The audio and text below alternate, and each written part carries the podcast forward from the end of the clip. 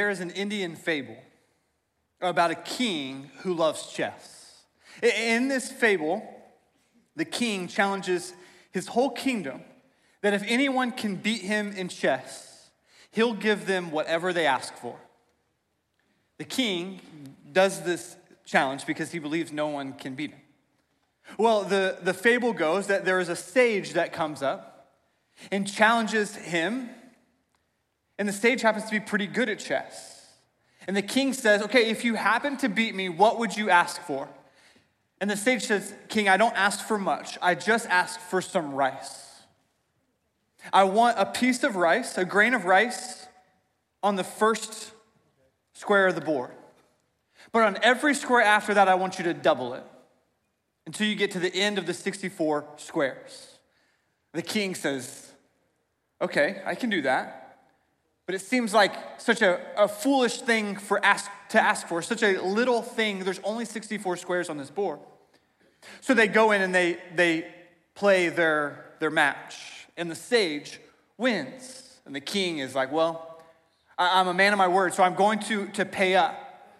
And so he begins to place first a grain of rice on the first square, and two grains of rice on the second square, and four on the next one, and eight on the next one. He begins to go and then he gets to the end of the second row, the 16th square. And he owes a pound of rice for that square. He continues, but the, before he gets to the end of the third row, he's on the 22nd square. And it's not a pound, it's 50 pounds of rice that belong on that square. And he starts to realize that maybe he is in trouble. Because two squares after that, it's not 50 pounds now. We're now up to 200 pounds of rice just for that square, not including what he's already added. And he realizes he is indeed in trouble, that the sage actually asked for way more than the king could afford to give him. Well, you fast forward to the end, and all total, all 64 squares combined, ends up being 9 billion tons of rice. Now, I believe that a billion is so big that we can't comprehend it. So, to put it in more perspective, 9 billion tons of rice would be if you covered the entire country of India three feet deep of rice. That's how much rice was owed. And mathematicians love this fable because it talks about exponential growth. But I tell this fable this morning to remind us that this is the type of God that we serve as well. That we don't serve a God who gives kinda, we serve a God who gives generously. We serve a God who can multiply these gifts at an extraordinary rate. And maybe you, have sat through these weeks of our, our, our generosity series and you thought, yeah, but, but my meager gift, like what, what is it really gonna do? And the answer is it's not gonna do much. But if you will trust it in the hands of God, what God is able to do with a single grain of rice would astound you. And we've been talking about this idea of generosity, and there's a story in Scripture, this story with Jesus it illustrates this principle that, that God can multiply what we have. This is the truth that we're going to spend some time on today. God can multiply what we have, and there's this story in Scripture that illustrates this. You see, Jesus is with his disciples and they're teaching and they're, he's healing. He actually sends the disciples out and they get to do some cool things and they come back and Jesus is teaching and teaching and healing and long days. And he decides, okay, we're gonna jump in this boat and we're gonna go across the lake and we're gonna get some kind of time away, right? Maybe it was Jesus' time to kind of like huddle back together with his disciples or maybe do some more teaching just with them or, or, or heaven forbid, a day off. But the crowds had other things in mind. You see, they didn't hop in the boats, but they, they ran along the coast and they would go from town to town and they would be like, hey, did Jesus dock here? Is Jesus back here? And they started to, to gain steam and gain people to the point where when Jesus and his disciples docked on the other side of the lake, the crowds were waiting for him there too. And I just imagine that, that the disciples are like, seriously? But that's not what Jesus does. Jesus welcomes them. Jesus welcomes them and he, he invites them and he starts teaching them. Again, after days of doing it already, he starts to teach them and heal them. And he goes long into the day and the crowds start to gather. See, the scripture says that the crowd was 5,000 men. In a room of this size, we're talking about a tenth of what had gathered that day. And that's only including the men. And they only counted the men because it helped them understand how many households were represented. So we don't know exactly how many. I mean, some scholars would say it could be upwards of 25,000 people because of how many, uh, how big the average family size. But we can even just settle on 5,000. It's pretty absurd of a number anyway. And so Jesus is teaching and teaching and healing, and, and he's talking, and it gets late into the afternoon, and the people have just been there all day. And the disciples, I just imagine they want to go home.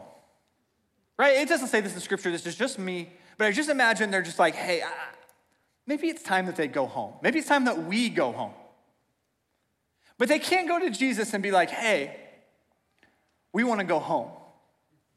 They know Jesus well enough by now, it's not going to do that. So, here's what they say says, late in the afternoon, the 12 disciples came to him. Always good to come, multiples, not just one. Don't send a scapegoat here. And said, Send the crowds away to the nearby villages and farms so they can find food and lodging for the night. There is nothing to eat here in this remote place. How nice of them, right? They're so considering, considerate of, uh, of the people and their stomachs. And I just imagine the disciples are like, they hear their own stomachs and they're like, these people have to go. right? Because you, many of you, have hosted for the last several days people with hungry stomachs, right? And, and you're trying to feed them. But at some point, they need to go home, right? Listen, some of you laugh a little bit too loud because you know that that's a true statement. But Jesus Jesus has this conversation with a couple of his disciples. John includes it in his, in his gospel. See, turning to Philip, Jesus asked, Where can we buy bread to feed all of these people? He was testing Philip, for he already knew what he was going to do. I just imagine that Jesus asked this question with a little of a smirk. Right? He knows what he's about to do. But he asks Philip, instead of really uh, answering the question or like saying that they should stay home, he, he says, Where could we get enough food to feed these people? And we're talking about 10 times as many people that are in this room. And Philip is like, I don't carry the one. And his response, I, I love his response, because in verse 7 he says, Even if we worked for months, we wouldn't have enough money to feed them. See, Jesus asks them, Where can we get the supplies? And Philip responds with, We don't have the money. We could work for months and we still couldn't do it. He's like, I'm gonna need more fingers to figure out how many t- times we can. I can't count this high. Jesus, it's not gonna work. We could work for months, we wouldn't have enough money. And we need to have food now. And then this guy, Andrew, one of the disciples, he, he pops in. Simon Peter's brother spoke up. There's a young boy here with five barley loaves and two fish. And then he even like undercuts his own suggestion. He says, But what good is it with this huge crowd? You see, he knows it's not a good solution. Even by saying, He's like, We have this boy and he has some food. What if we steal it? But like, eh, we read loaves and we think like, oh, this like it's not like Wonder Bread loaves. It's not a lot of bread. It's like muffin size. Right? So this, this boy has five muffins and two likely small fish. And Andrew's like, it's not really gonna do anything. Maybe I could eat it. Like that's just like that. If I was Andrew, this would be my like this my mentality. Like, it's not gonna feed everybody, but I think I'm good. So, you know, like that's just what I think about. See, Andrew has a solution. It's not a really good solution. But while Philip is trying to figure out the finances of it, Andrew's like, here's what we have. And it's all that Jesus needs to work on. It's all that Jesus needs to work with. See, it continues in, in Luke's gospel. It says, Jesus took the five loaves and two fish, looked up toward heaven, and blessed them. Then, breaking the loaves into pieces, he kept giving the bread and fish to the disciples so they could distribute it to the people. You see, the miracle didn't happen when the boy had his lunch. It really didn't even happen when, when Andrew spoke and was like, hey, there's something over here, maybe we could use this. No, when the miracle happened is when they gave what they had to Jesus. You see, God can absolutely multiply what we have, but there's a little caveat God can multiply what we have when we give it to Him. Oftentimes, I believe that we are praying for a miracle to happen in our lives. And we're praying for, uh, oftentimes, even in our finances, God, will you show up? God, I need this to happen. God I, God, I need you to be here. I need you to show up. And while we pray for God to happen in this life and uh, happen in this part of our life, we are holding tightly to what we already have. Like, God, this, I worked hard for this part. You can work over there. You can work out of nothing. You created the universe out of nothing. You can work from nothing. I'm good over here. And we think that, that if we hold tightly to what we have, we can keep that and God can show up over there. And yet the little boy shows us that if he had held on to his lunch, everybody goes hungry. It wasn't until he gave up what he had and the disciples gave up what they had, they gave it to Jesus. Jesus blessed it and he hands it out because he just kept handing it out.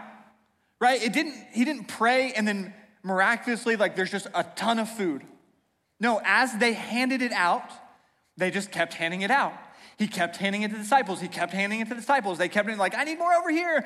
He's throwing it over there and he's throwing it over here, right? And, and everybody ate enough food.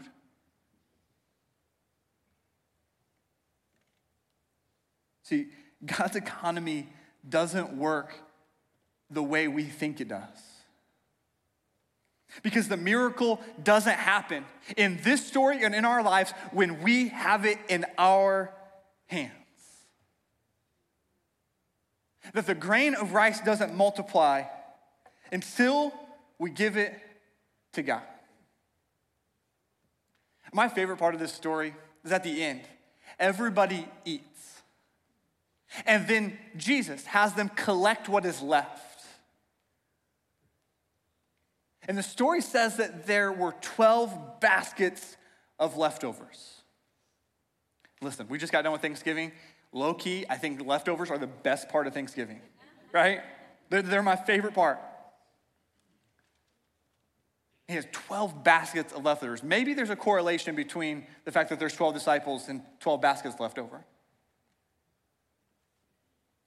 But I think there's a principle in here that when we give to what God asks of us, we don't go hungry.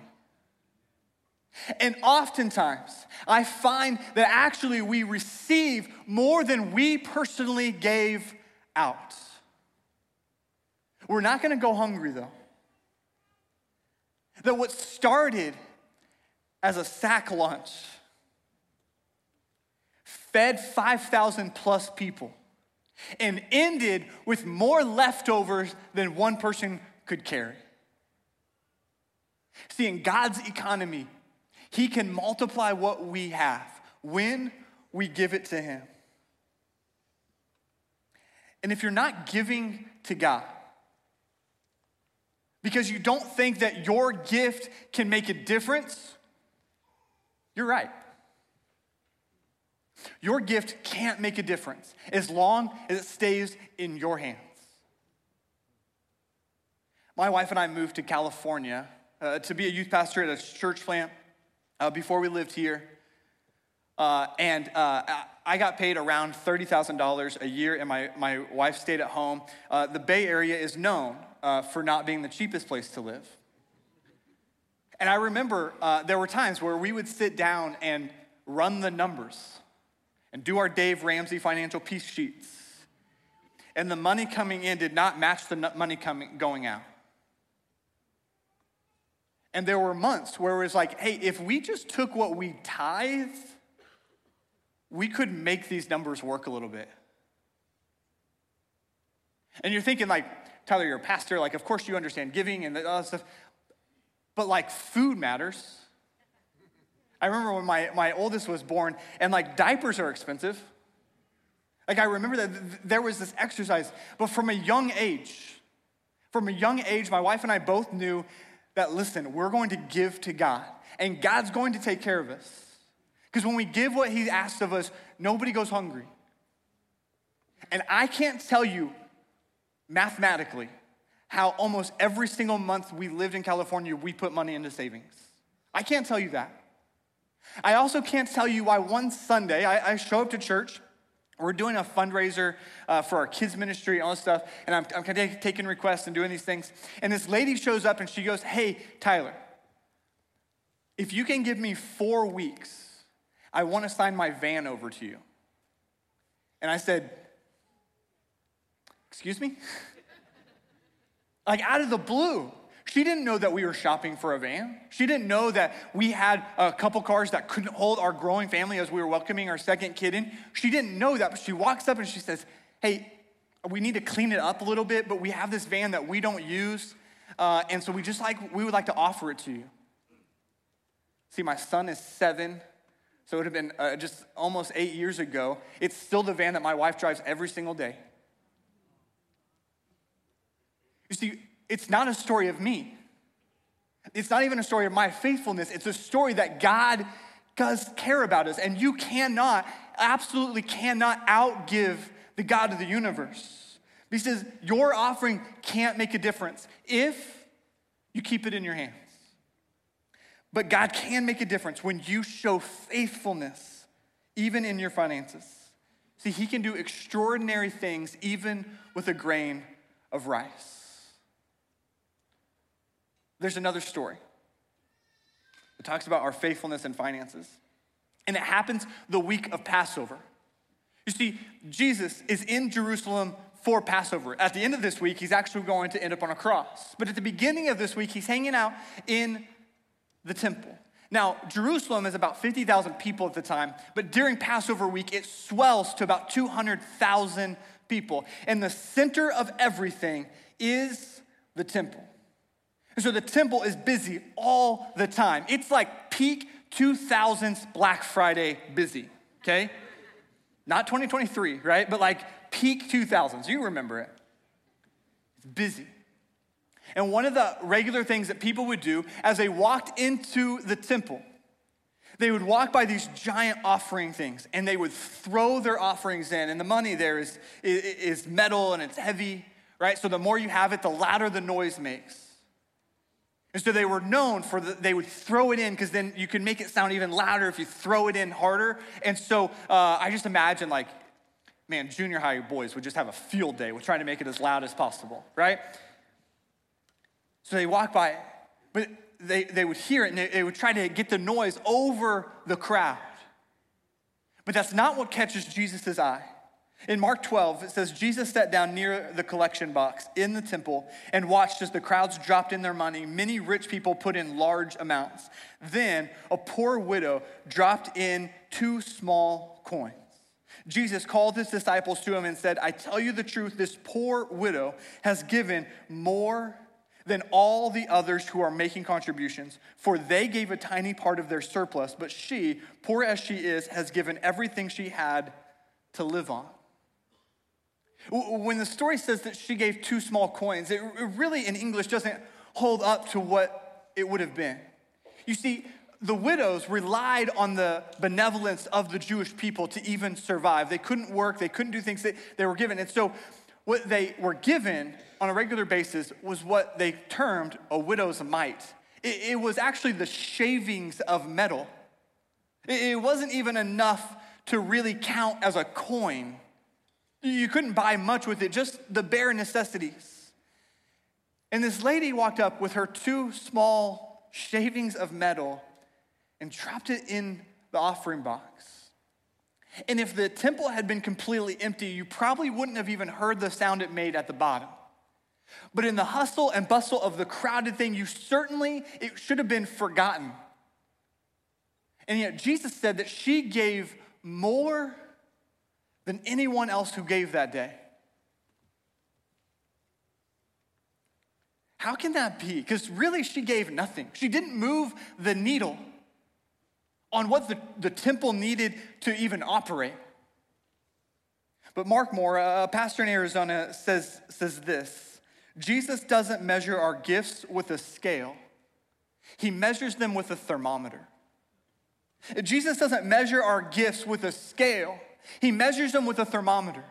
And the gift that that lady gave was red hot because it was all from her heart. The truth is that God can multiply what we have when we give it to Him from our heart.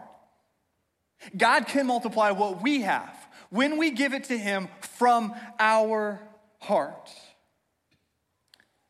And reading this woman's story is a good reminder that God does not need our money. The psalmist once said that God owns a cattle on a thousand hills, which is a real artistic way of saying God is loaded.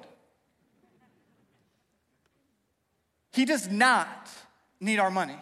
His bank account is doing just fine. What he does need, what he does need is our faithfulness. God doesn't need our faithfulness, but, or doesn't need our finances, but He does need our faithfulness. This world we live in says, get more money.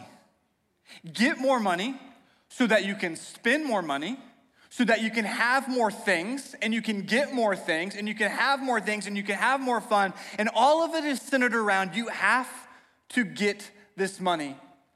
But spend it, save it if you want, but keep it. Jesus, however, says, Do not store up for yourselves treasures on earth. Instead, store up for yourselves treasures in heaven. Treasures on earth, he will say, are going to rot and rust and decay, but nobody can take away from you the treasures you store up in heaven. It's, it's another way of saying you can't take your stuff with you. You can, however, send it ahead. C.S. Lewis, one of the great writers of the 20th century, wrote a book called Mere Christianity. And in it, he said this If you read history, you will find that the Christians who did the most for this present world were just those who thought the most of the next. That those who did the most in this present world, the, the, the, people who impacted the world around them the most, were the ones that thought about eternity the most often.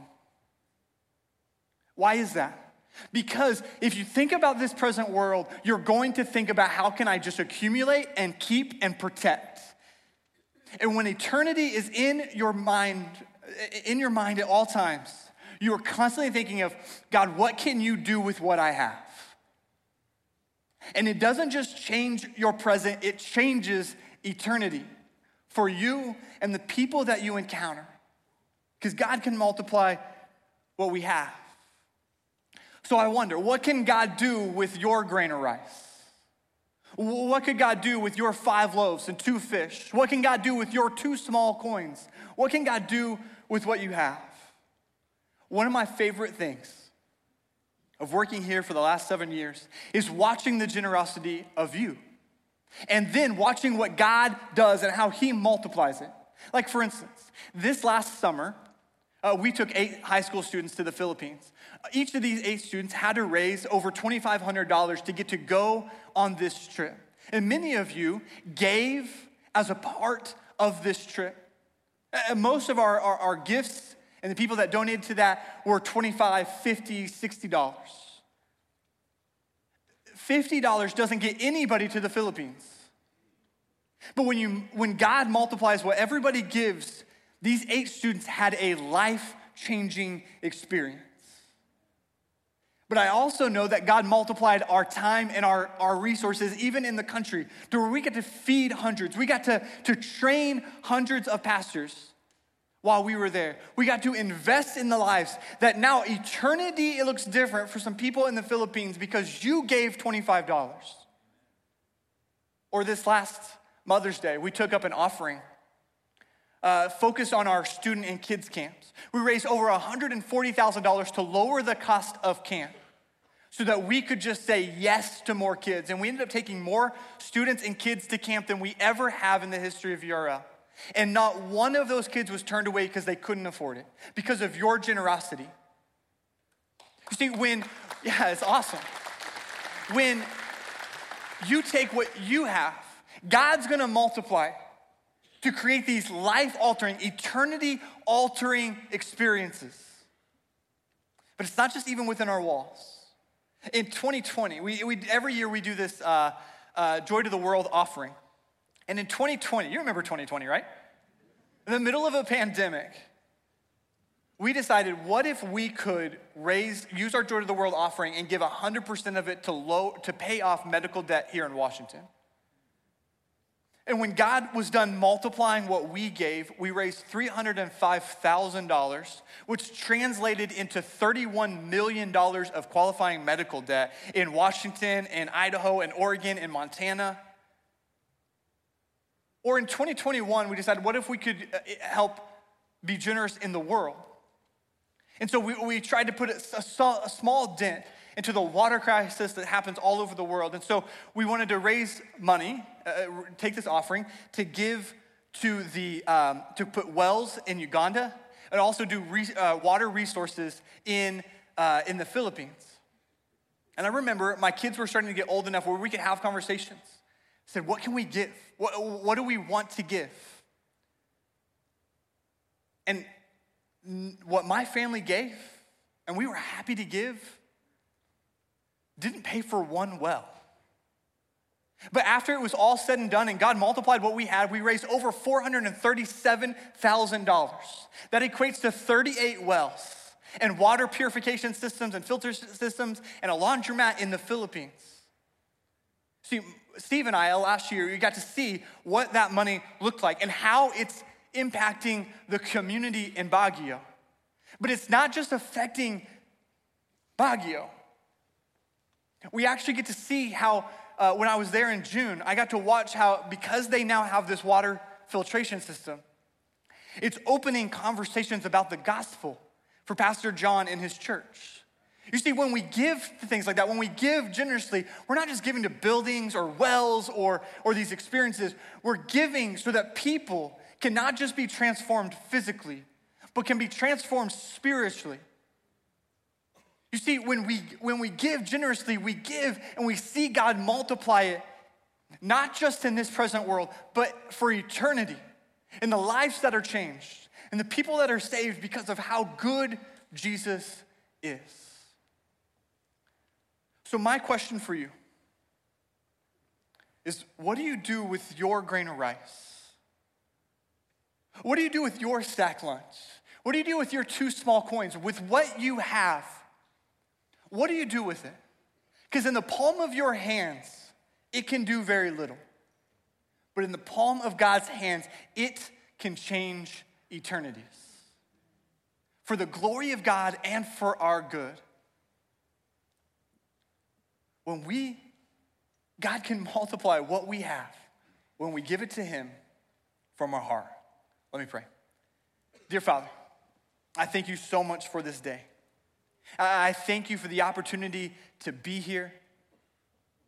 I thank you for the stories that we get to experience all over again. Stories of just how generous you are. Lord, that you are regularly looking for opportunities to bless your children. And Lord, you have chosen most times to bless your children through us. Lord, would you work in us so that we wouldn't just gather what we have, but we would joyfully, generously give to you through what we have. Would you change us in the process? It's in your son's name that we pray. Amen. And now, as we move into a time where we're going to sing and respond, uh, if you're dedicating a child, uh, we're going to do it after this next song. So during the song would be a great time to go uh, get your children and, and bring them back in here. And child dedication is a great week, and we talked about this multiplication principle. Because child dedication is such a great moment where you say, I'm going to commit to investing little bits of Jesus in my kid every day. in hopes that God will water it and God will multiply it, and that someday they will choose on their own that Jesus is their Lord and Savior. Somebody's been doing that for you, and maybe if you're wanting to say, I, am ready to, to reap the harvest of what God has done in my life, I invite you over to the cross. We can talk about what does it look like to accept Jesus. But for the rest of us, let us stand and respond to who God is and how generous He is in our life.